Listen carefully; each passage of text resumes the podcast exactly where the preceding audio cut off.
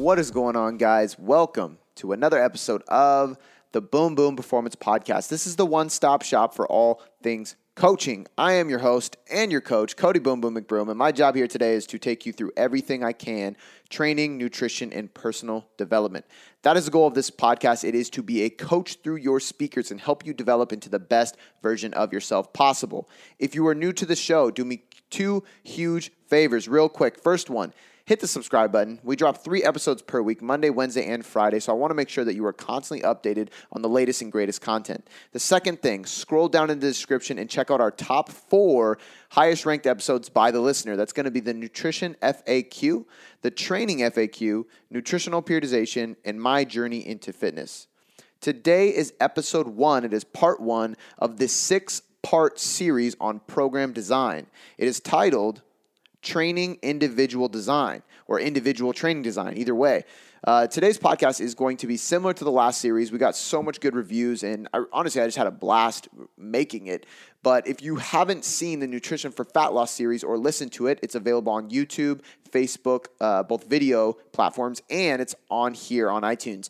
I'm going to link both of those, the audio and the video experience, in the description of this episode as well. But if you didn't check that out, make sure you go do so. We got a ton of great reviews on it. Um, and again, I had a blast making it every single week for eight weeks. I took everybody through a module on proper nutrition for fat loss, how to actually diet, how to set up your diet for fat loss.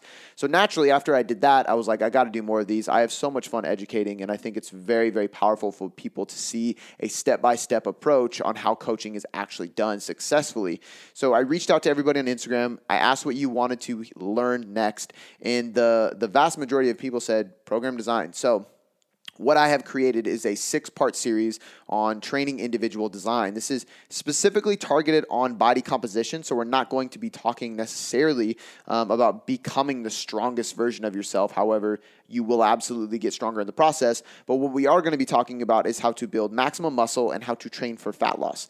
So this is kind of an aesthetic course. It is is built around the idea of training for aesthetics, training for body transformation. Um, and I'm going to take you through each and every step. Some that you may be ready for and you may have heard of. Things like, for example, training volume, intensity, frequency, intensification techniques uh, like drop sets and myo reps, and cool things like that that are all in the science and that we love learning about, however, really don't matter unless we lock in the basics first. So I'm actually going to take you through each step.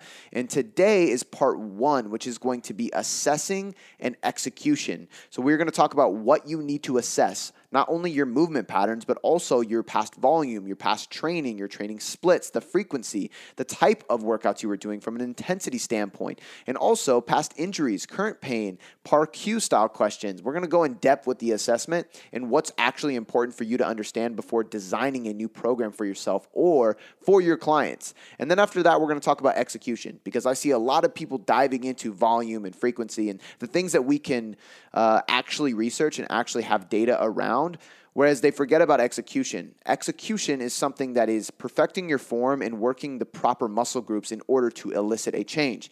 And I don't care how much you know about volume, but if you add up all the volume in the world, but you're doing things incorrectly, it's junk volume and it's not going to give you the same result and it's not going to allow you to stay pain free like we would want to when chasing results for our body. So before I go into too much depth and start talking about the exact topic of this module, because I get pretty fired up doing this, um, let's get on to this episode. And, and guys, please remember that the best way to help me grow the show. So if you enjoy these episodes, if you enjoy these learning modules, please do me a huge favor because this really does help me. Take a screenshot of the show, head over to Instagram, post that screenshot on your Instagram story, and tag me at cody.boomboom so I can thank you for listening to the show and I can share it on my story. All right, now, without any further ado, this is part one of the six part series on individual training design. All right, guys, so recently we did the Nutrition for Fat Loss series. Now we are going to do the individual training design series.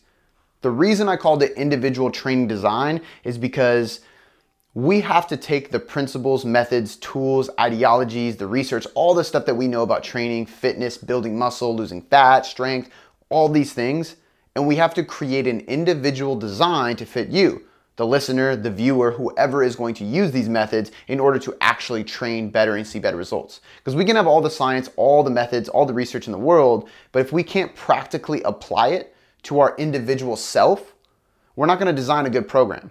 And I got so many people that gave me feedback on the last one. And when I asked about what we should do for the next one, everybody wanted to know about program design. And I think that's great. But we're not gonna talk about fat loss training or hypertrophy training or strength training because the reality is there's gonna be a blend of everything inside of individual training design. Whether your goal is strength, hypertrophy, or fat loss, the principles and the methods do not change. How we use those as tools varies just slightly. So this series is going to be about creating, creating your own program as a whole, individual training design, specifically for aesthetics, uh, specifically for body composition. The people we work with at Boom Boom Performance mainly are targeting either fat loss or hypertrophy, building muscle. So everything we're gonna talk about inside of this, it is going to relate to building strength. It's gonna relate to hypertrophy specifically, building muscle, but it can relate to fat loss. And the reason I'm framing it this way is because I don't want anybody to watch this and be like, okay, that's cool, but I wanna lose weight. What should I be doing? Well, what you should be doing is following the Nutrition for Fat Loss series while training for hypertrophy. The best way to train when you are targeting fat loss is to train to build muscle. I don't care if you're old, young, male, female, doesn't matter. No matter who you are, you should be targeting hypertrophy based training if your goal is fat loss. And the reason I believe that is because during this style of training, you are gonna build strength, you're gonna have better joint health, you're gonna still get some cardiovascular benefit to it you are still gonna burn calories in the gym and you're gonna more likely maintain hormonal function and actual muscle tissue during a diet. So if we're trying to lose fat, we don't wanna lose weight, we wanna lose fat. We don't wanna lose a bunch of weight and end up skinny and not like the way we look. We wanna lose fat and still maintain muscle so when we get to that lean physique, we actually have something to show for. And that's why we're gonna talk about hypertrophy training in this. So again, even if your goal is fat loss, this is what you wanna do. Fat loss comes from a little more movement, so NEAT and or cardio on top of this and nutrition on top of this. Your training will stay the same. And I just want to repeat that and preface that over and over again because we work with a lot of people. I'm talking about thousands of people over the years that have been targeting fat loss, and we give them strength training targeting muscle hypertrophy during that fat loss. And it helps them much, much more. And the even better part of that, and the reason we're not talking about cardio in this and we're not talking about nutrition in this, but only hypertrophy training, is because hypertrophy training and what we're gonna show you in this allows you to consistently progress and vary your stimulus. So let's take cardio for example. If we are doing 30 minutes on the treadmill, that's our cardio. Great, you're gonna burn fat, burn calories, it's gonna help you lose weight. I love it. The problem with that is, is your body can easily adapt to cardio. And there's only so much variation, variation you can provide it. So after three weeks, you've adapted. You need to change the stimulus because you've gotten so good at that cardio. Think of it like this you're a hybrid now. A hybrid uses less fuel to drive. That's great for a car and saving money, but that's horrible for fat loss because if we are more efficient at doing cardio, we're burning less fuel, aka calories, which is what we want to burn during that cardio. So what do we do? We add 10 minutes. Now we're walking for 40 minutes during our LISS cardio. Three weeks go by, we've plateaued again. Now we're walking for 50 minutes. Are we doing more days of it? It's endless.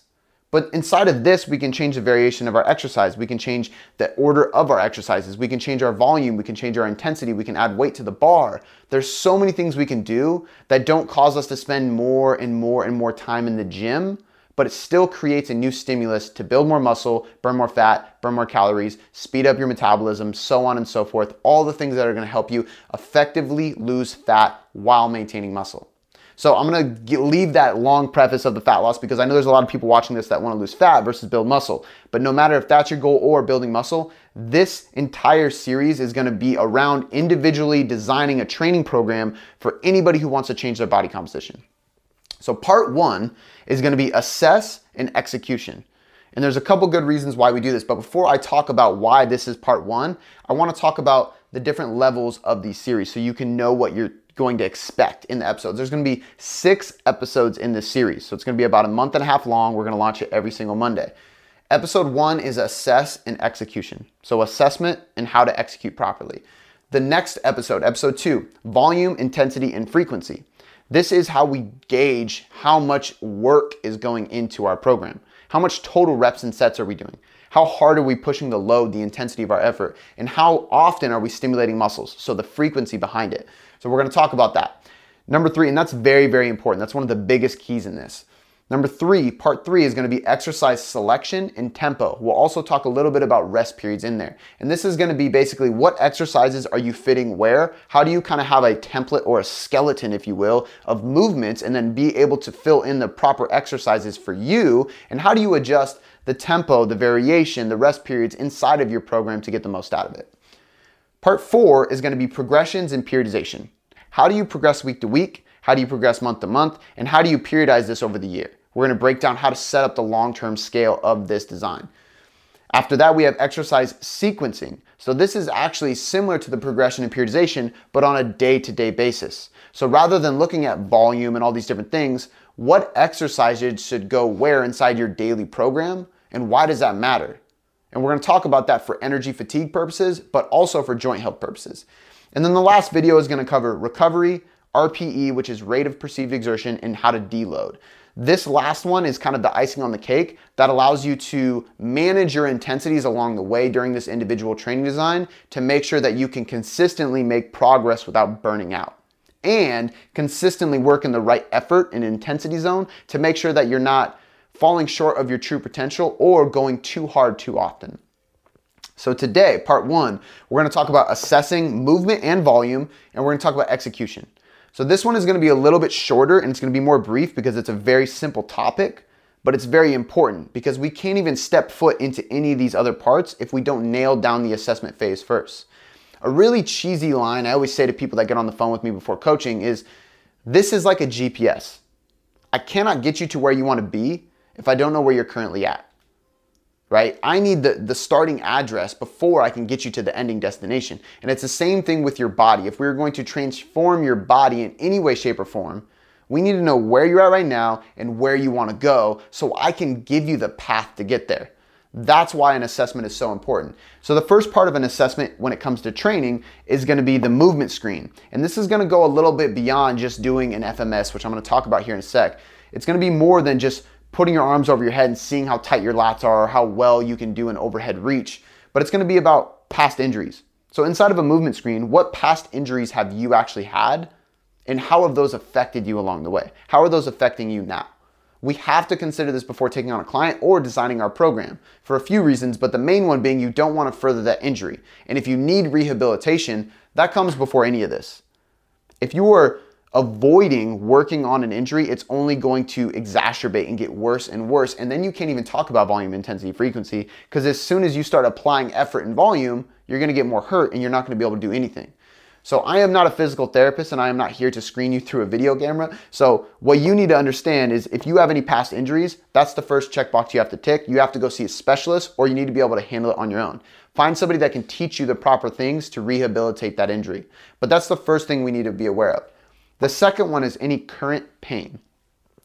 This is a funny subject because there's some people that will say if you have any current pain, you probably have a past injury or some kind of imbalance and you need to go back and work on rehab and mobility and things like that to avoid that. And although I will agree to an extent, I also know that there's some pains that will never go away as we age, some things are unreversible. If you live a life, for example, if you live a life with bad posture and you've had protracted shoulders, tight hip flexors, and now you're 40 to 50 years old, it's not very likely that I'm gonna be able to 100% correct this and get you into a tall posture. You're not pliable like a 14 year old child is anymore.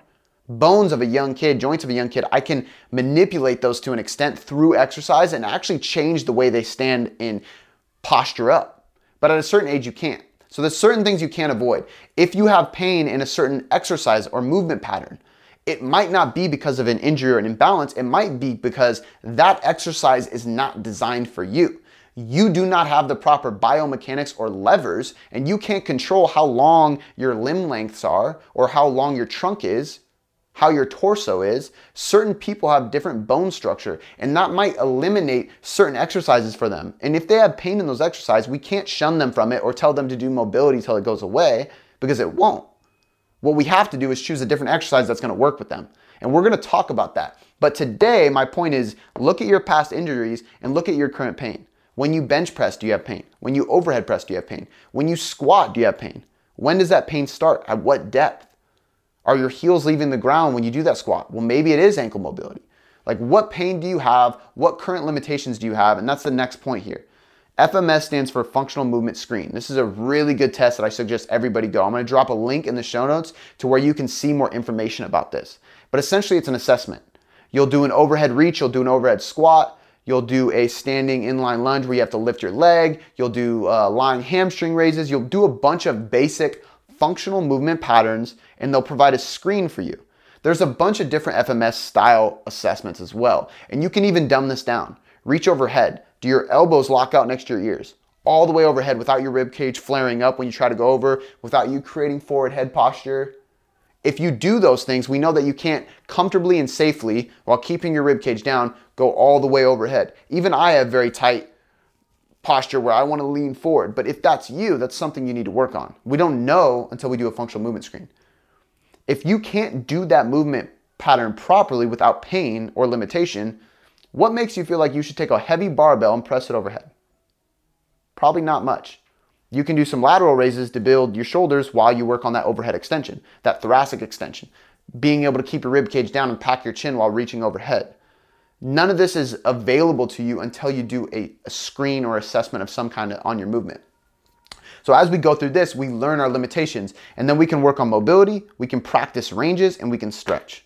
So if I'm reaching overhead and I notice that my limitation, because I've done this functional movement screen, is my lats, right? If I'm reaching overhead and I get about here and I'm like, my lats are like pulling me down, I can feel that tension in my lats. Well, I might need to do some breathing and stretch my lats and I might be able to reach overhead. It might not be thoracic mobility. It might not be anything else. It might just be that my lats are super tight. So what can I do? Hang from a bar, hang overhead, lay on the ground put my elbows on a bench, stretch my lats and deep belly breathe. When you deep belly breathe, it's gonna create a parasympathetic tone. So your nervous system actually calms down and it allows you to release that tension. So now I go into a lat stretch, I breathe, breathe, breathe, I get the tension out. All of a sudden I have more range of motion overhead. Okay, cool. It's not gonna be fixed overnight.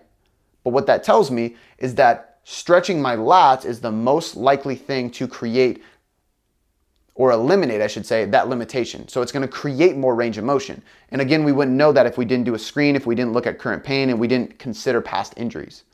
So it might be practicing end ranges. So maybe you're just a little uncomfortable going overhead because you're not used to the skill or don't have the kind of like a mind muscle connection, but to your joints. If you don't have that connection or that thought process, that neuromuscular uh, connection to be able to go, okay, I need to retract my scapula. I need to elevate my scapula while keeping my rib cage down. If I don't have that connection to my body, I can't create a posterior pelvic tilt while keeping the rib cage down and focus on my scapula moving.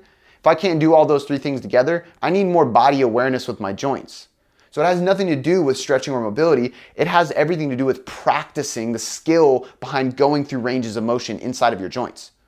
A good example of this is what makes anybody believe they should do a heavy bench press if I can't comfortably, with load, keep my shoulders packed, aka my scapula retracted and depressed, which is gonna cause my traps, my lats, everything in the back to fire. If I can't be in this position and brace and create tension on that bar, why would I do a heavy bench press? Because if I don't, I'm gonna go into this anterior glide of my scapula, which is really just protraction, right? My shoulder's dipping forward. Now I'm pinching, I'm possibly gonna injure bicep tendon, a bunch of different shoulder issues, pec minor. Like I'm not creating tension in my pecs because when I'm in this protracted position, there's no stretch here.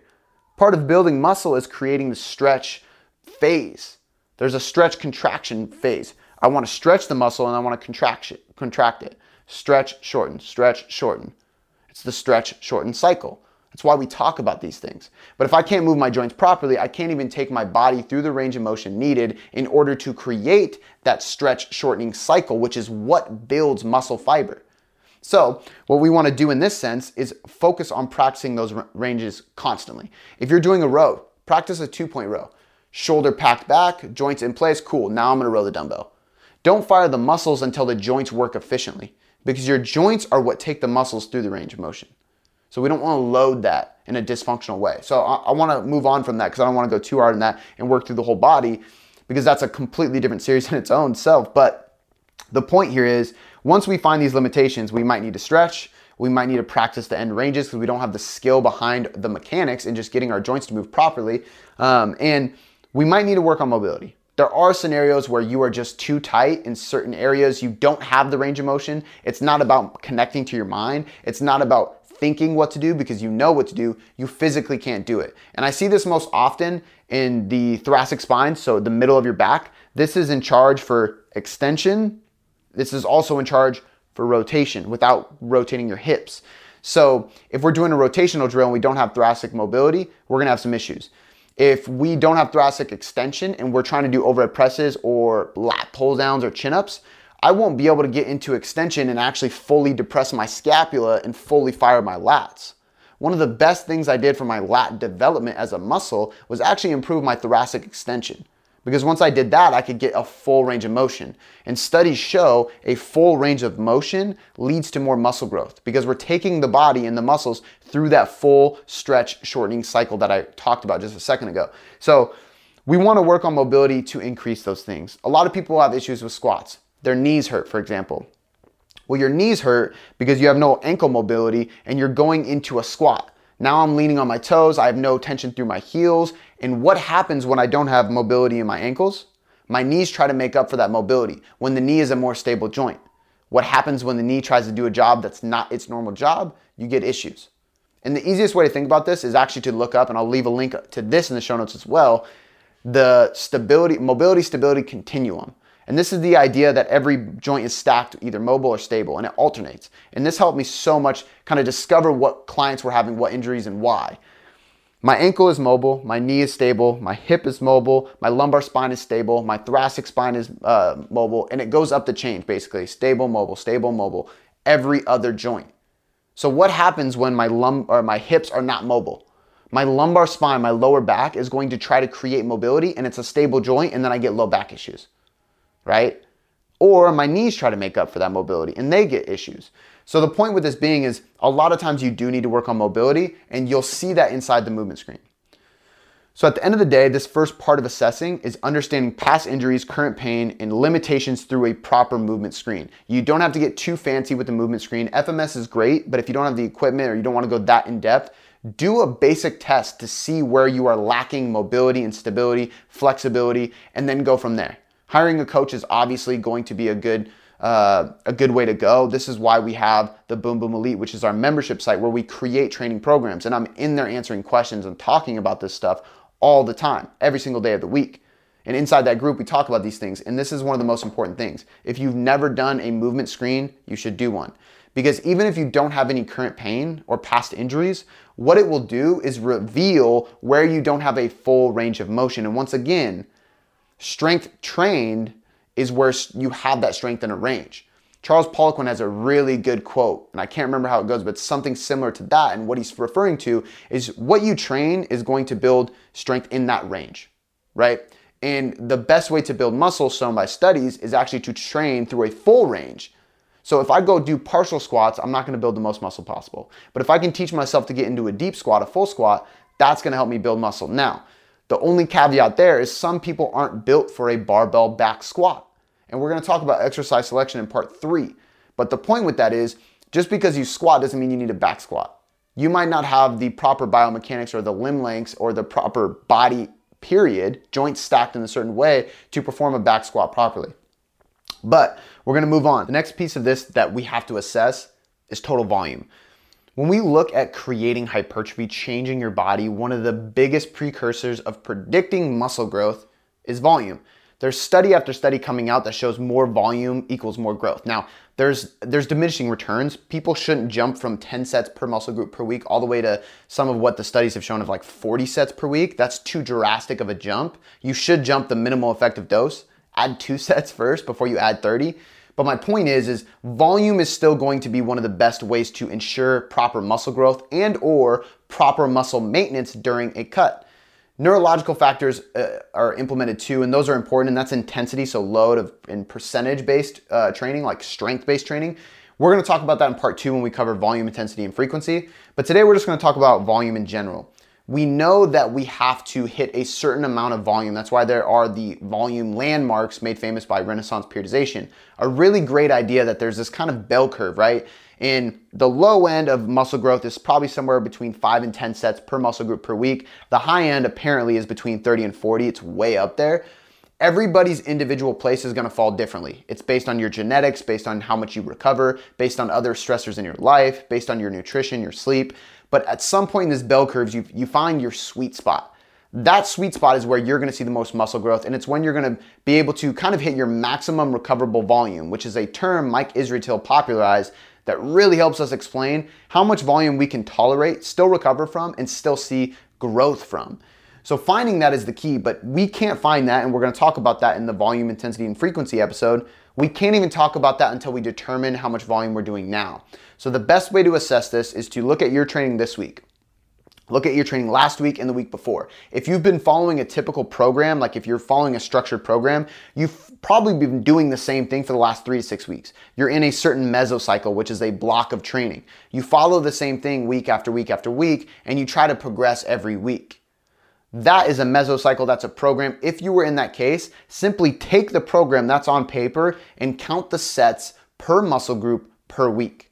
If you do not know and you just kind of go in the gym and wing it, start writing down what you're doing. Write down what you did this week, and if you can remember everything you did last week. And what you're trying to do is tally up the sets that you are training each muscle group. So if you did three sets of bench press, four sets of dumbbell floor press, and you did some cable flies, right? Three sets of cable flies, three, seven, ten.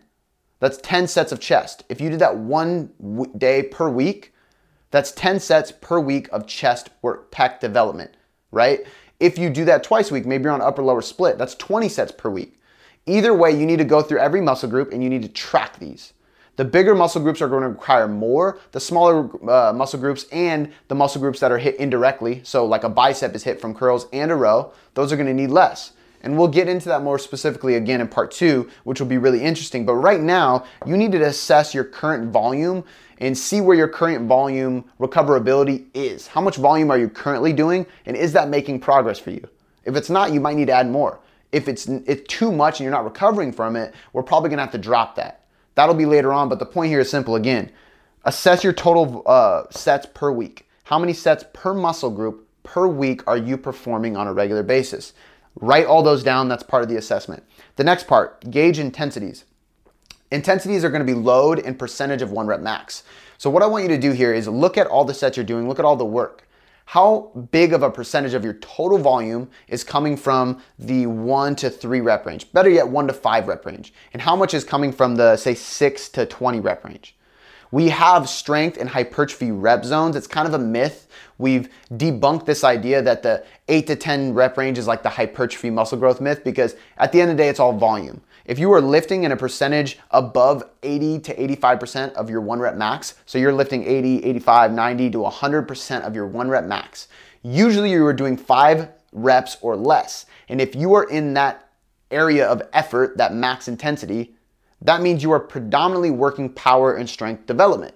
If you are working in the, say, 40 to 70% of one rep max, you're predominantly working in the hypertrophy rep zone. And it makes sense. When you're staying in the 40, 50, 60, 70% rep range, you can usually do 8 to 30 reps. That creates more muscle tension. That's more of a hypertrophy rep zone. But if you do a lot of sets of that 80 to 90%. So maybe you're doing sets of three, but you do enough volume to equate to growth volume that we already talked about. It's not really a strength rep zone because you're building muscle from low rep training. But the problem with that is it's very neurologically fatiguing. It can take hours to get enough volume in. So we still kind of have, even though it's debunked, we still kind of have these like rep zones for hypertrophy and strength. My point with this is simple you need to assess how much of this is coming from it. If you know that you're doing 20 sets per week, but you're like, I'm not growing, well, now let's look at your, let's gauge your intensities. If you go back to your intensities and you realize that 75% of your intensities are all in that low rep strength zone, you're not gonna build maximum muscle because your volume is coming from low rep sets. So that four sets of chest is nowhere near as much total volume as four reps of 10 reps right? If you do four sets of three with a heavy load, the volume is lower than four sets of 10. Therefore, more volume leads to more growth. But we don't know where you are at unless we assess and gauge our intensities. When we are approaching hypertrophy, and again, this is gonna be in another section, but just to give you a little teaser, about two thirds to three fourths of your volume should be in that quote unquote hypertrophy intensity zone. But before we get there and are able to kind of cl- classify and categorize where your intensities are at, we need to know where they're currently at. So look at your training program, count your total sets per week, and then gauge how much of your training is coming in the high percentage, low rep training. So 80% or more of your one rep max inside your lifts, low rep training, and then how much of it is coming from, I would say like 60 to 70%, 50 to 70%, and it's usually higher rep training. Once you know that ratio, whether it's 50 50, 40 60, 75 20, write that down. We're gonna need that so we can adjust that in part two to make sure we get the most out of your gains. The last thing is the frequency and split. This is a completely another episode, but we need to again understand where it's at before we go anywhere. Your frequency and your training split is really just a tool to kind of in, uh, individualize your volume, intensity, and frequency. If you know how much volume you need, how much intensity you need, you need to understand the frequency, which is how often you hit a muscle group per week you need to manipulate that to better handle the amount of volume you need to see progressions with your body composition. So if we know that we got to hit 20 sets per week, that's a very generic number, but some that's a high volume for most people. If I need to hit 20 sets per week on my lats to see some growth or to maintain them while I'm losing fat, if I do all 20 sets in one workout, I'm not even going to be able to move my arms. My back is going to be fried. And on top of that, the volumes are actually gonna drop because by the time I hit 10 sets, I'm so fatigued that my weights lower significantly. And studies show if I take that 20 sets and I split it between two or three workouts, I can lift more weight for the same given sets, and that makes my total volume, sets times reps times weight, a little bit higher. That's gonna lead to better results and better recovery. So it's a, it's a double edged sword of just progress, it's better success. So usually frequency should be a little bit higher, but this is where we determine our training split. What works for you? How many days a week are you currently training and how many days can you optimally train? Two days, three days, four days, five days, six days? How many days a week works with your schedule and what's realistic and practical moving forward? We need to know that before we categorize and calculate all the volume and the exercise selection and progressions, all that stuff doesn't even matter if you don't know what your schedule and routine is and what you can actually adhere to. And then we can decide what the proper frequency is, not only from a science based perspective, but what you actually enjoy. I know for me, I enjoy hitting each muscle group two to three times a week because I like feeling the stimulus of more muscle groups working. I don't enjoy going to the gym and hitting one muscle super hard and just frying it. And I also don't like hitting every muscle every day because then I never get a pump because I'm doing so many different things. For me, two times a week is perfect because I like it. I enjoy it. I can focus on a muscle for long enough to get a pump, and then I can recover better to do it again in that week and not have to wait a full week to do it. So, some things to think about there.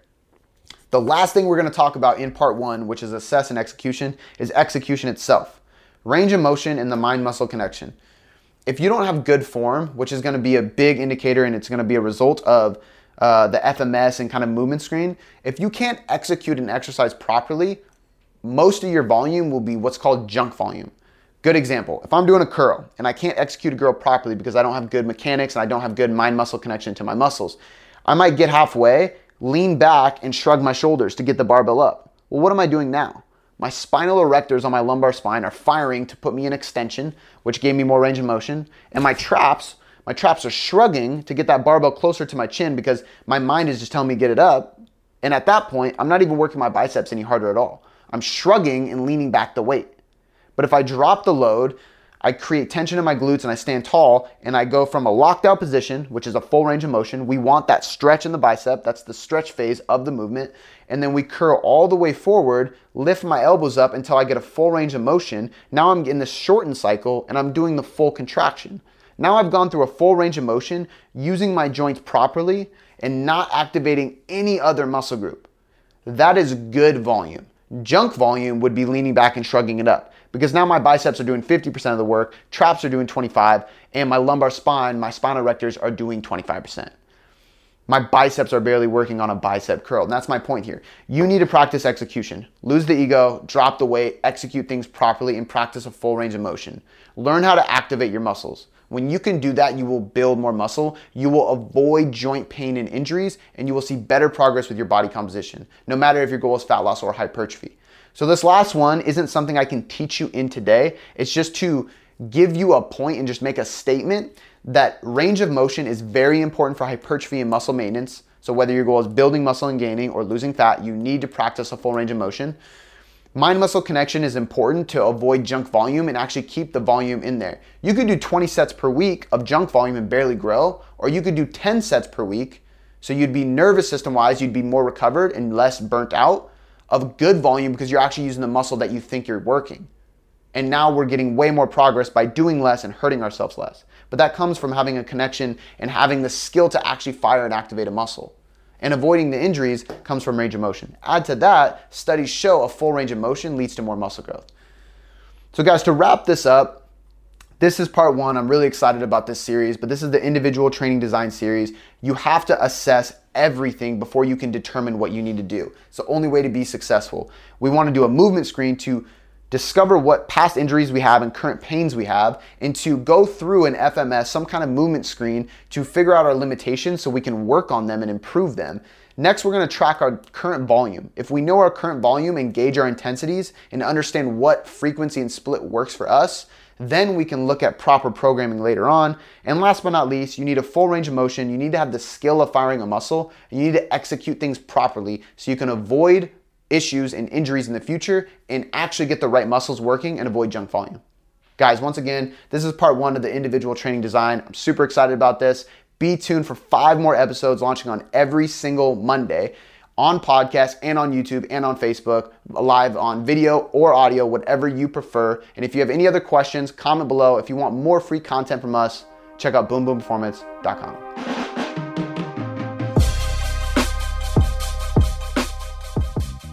before I let you go, I just want to say thanks. I seriously appreciate you spending this last hour or so with me, educating yourself to get better results. It still humbles me to this day that people around the world literally have me in their headphones or their speakers just to learn. It's so empowering, and because of that, I have three quick things for you. The first one is a personal favor please leave me a five star rating and review on iTunes. When you do this, not only does it help me learn and get better at making podcasts for you to get better results, but it helps us grow inside of iTunes, which allows us to invest more again to get you better results. The second thing, head over to boomboomperformance.com slash sign dash up or click the link in the show notes to get your free copy of the nutrition hierarchy.